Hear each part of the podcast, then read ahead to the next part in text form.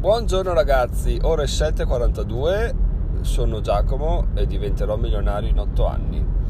Oggi è venerdì ventinove novembre, ultimo giorno lavorativo di novembre, trenta giorni a novembre, sì, e, e quindi si festeggia anche per questo. Siamo già arrivati a dicembre, podcast iniziato a fine agosto, siamo stati assieme tutto settembre, tutto ottobre e tutto novembre ormai, quindi molto bene.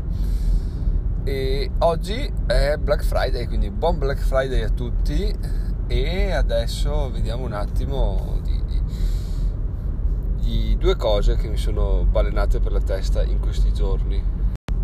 Prima partiamo con una considerazione che, che ho fatto e poi alla fine vi racconterò una storia, una true story che mi è capitata giusto ieri, giusto per parlare della legge dell'attrazione o il caso o il destino o quello che è, quindi state in ascolto fino alla fine. Allora, secondo me, cioè, anzi, non è secondo me, io mi sto sentendo stupido a non comprare niente per il Black Friday. Probabilmente il fatto che Amazon o tutti partano una settimana prima a farne pubblicità, cioè ti, ti gasa così tanto nel dire ci sono gli sconti, ci sono gli sconti, ci sono gli sconti, che finisci col pensare sì, ma perché sono così stronza da non approfittare? Alla fine ci sono gli sconti, compro qualcosa, beh, perché no? La politica di un mio collega qualche anno fa era bel Black Friday, qualcosa bisogna comprare per forza. Questa è giusto per dire la, la presa che ha questo tipo di, di, di giornata su, sull'utente medio Amazon. E veramente col fatto che partano a fare, ma tutte le radio ne parlino, poi eh, televisioni non so perché non frequento, ma penso anche quelle, poi pubblicità sul cellulare, di tutto, è Unieuro, Media World, ma soprattutto Amazon, vabbè, che è il più importante, il pioniere penso del Black Friday.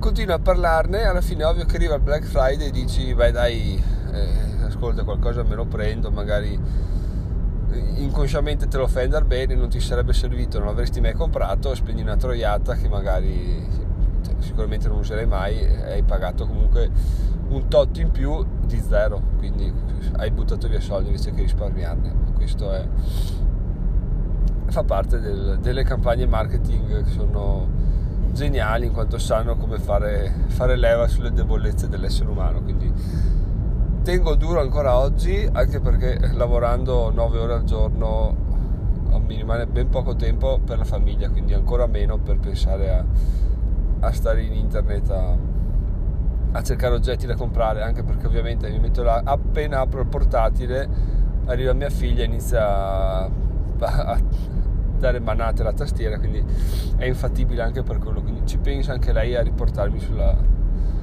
sulla retta via. E questo non so se è una cosa che è capitata anche a voi di, di dire cavoli, cioè, cioè perché non compro niente? Qualcosa compro, dai, adesso vado, vado faccio un salto su Amazon, vedo le promozioni in corso e, e allora ma sì, dai, questa cosa qua mi serve alla fine, quindi tutto sommato la prendo, magari la regalo per Natale o forse boh. Quindi magari ditemi se anche per voi è così, perché è interessante come, come ragionamento da fare. Ovviamente mail a info chiocciola diventerò milionario punto it oppure Facebook, Instagram e, e Twitch. Per quanto riguarda la true story invece, eh, nei giorni scorsi stavo scambiando qualche mail con Michele, un, un ascoltatore del podcast, e siamo finiti a parlare di Lego. Ovviamente sono sotto da questo argomento, quindi ne parlo ben volentieri. E mi ha chiesto, mi ha detto un Lego che ha comprato per collezionismo, per no per collezionismo per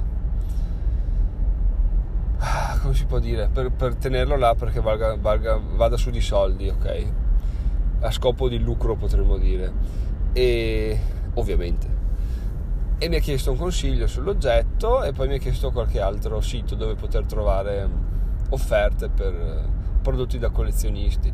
Io gli ho anche detto che secondo me da tenere, sto tenendo d'occhio io stesso adesso tre prodotti Lego, perché non, non mi dispiacerebbe avere qualco, qualche Lego da, da tenere là e far invecchiare come il vino buono, a vedere quanto vanno su di valore. Questi tre sono il Tower Bridge, eh, che costa duecentoventi euro, attualmente eh, in commercio fino a fine anno, mi sa, è un prodotto che verrà ritirato dalla Lego, quindi il valore schizzerà. Poi c'è il castello Disney, costo tre e quarantanove, e il castello di Hogwarts, costo tre e novantanove. Ecco, secondo me tutti e tre hanno il loro perché. Il primo, il, il il ponte, perché è sicuro che venga ritirato a fine anno, quindi è sicuro che il suo valore aumenterà, e due e venti non è male come prezzo da pagare per questo oggetto, e sicuramente crescerà di valore. Gli altri due sono due licenze, vabbè, due pilastri della, della Lego, sono Disney e, la, e Harry Potter, che oltre a Star Wars fanno un po' il fondamento a tutte le uscite Lego. E, e non lo so, perché non si sa quando verranno ritirati dal mercato, quindi è un po' un, un acquistare alla cieca.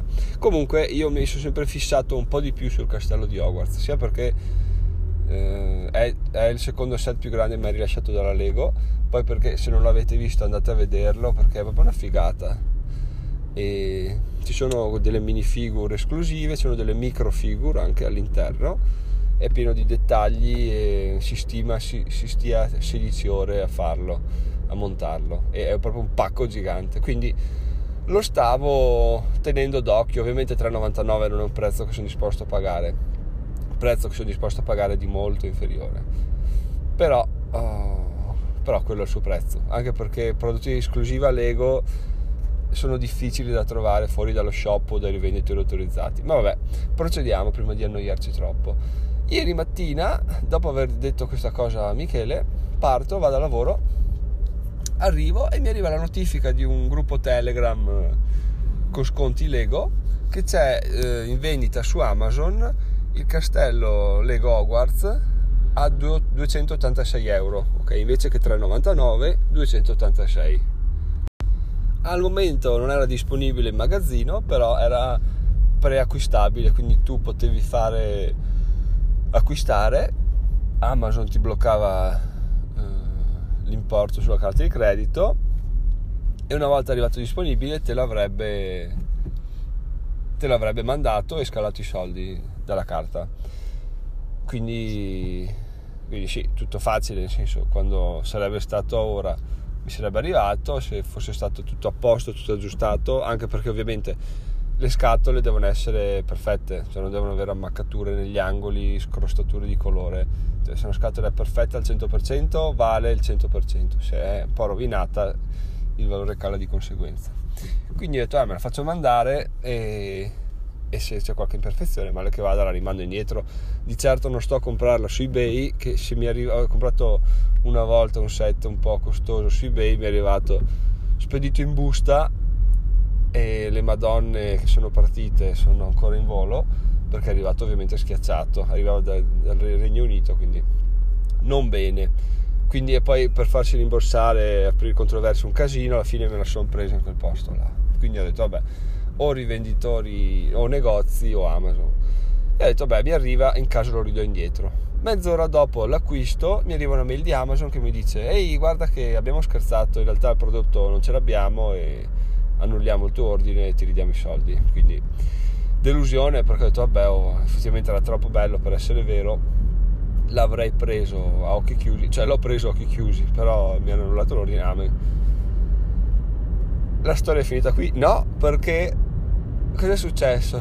Nel pomeriggio arriva un pacco a lavoro da un fornitore, lo apro e dentro c'erano, cioè, cosa c'era? Dei Lego, tra cui cosa? Il castello Hogwarts. E, e ho detto cavoli, allora, l'ho preso, sono stato dal capo, gli ho detto, sai, una cosa simpatica, stamattina questo l'ho comprato io su Amazon, e però poi Amazon mi ha annullato l'ordine, eccetera eccetera. Così ci sono fatti due risate, perché quando un venditore di Amazon annulla un ordine Amazon viene penalizzato, ok, va, c'è una metrica che cresce e se vai fuori un certo, una certa soglia sei penalizzato, mentre Amazon fa quel cazzo che gli pare, ma vabbè, è il padrone di casa, quindi ci sta. E gli ho detto: guarda, l'ho comprato due virgola ottantasei, costa tre virgola novantanove. E lei mi fa: ah no, perché me l'hanno dato così, eh, così, così, se vuoi te lo vendo a due virgola novanta. E gli ho detto: ah. E, e lì, e cos'era? Era un, proprio un'offerta da, da non pensare, cioè fallo, compralo, e boh, non sta a stressarmi, cioè non sta a stressarti troppo, Giacomo. Alla fine sono pen... l'hai comprato, l'hai già comprato, ricompralo, no? Cosa, cioè, la decisione l'hai già presa. Però farlo con carte di credito, con un click, soldi che non vedi passare per le mani, è un conto.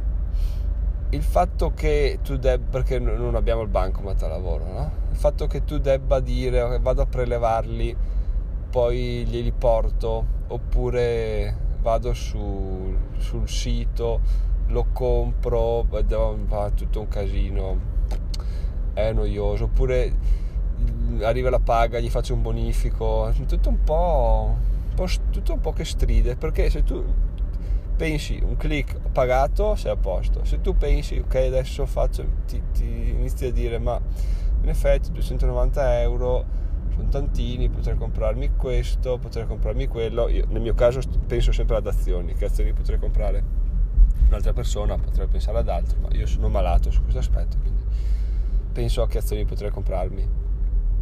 E quindi e quindi sono rimasto un po' in sospeso. Gli ho detto: guarda, boh, ci penso, perché effettivamente potrei dirgli quando arriva paga: guarda, trattienimi due virgola novanta e mi riprendo sull'oggetto, anche perché con tutti gli straordinari che sto facendo, duecentonovanta mi sa che sono, non dico in più rispetto alla paga, ma quasi, insomma. Quindi da vedere, da vedere, magari se mi date un consiglio, Michele, anche un consiglio da parte tua, eh, sarebbe ben accetto, così mi, mi chiarisco un po' le idee. Comunque, pensate che assurda la cosa, eh? Chiamate la legge dell'attrazione o con qualsiasi nome, però sono trovato a...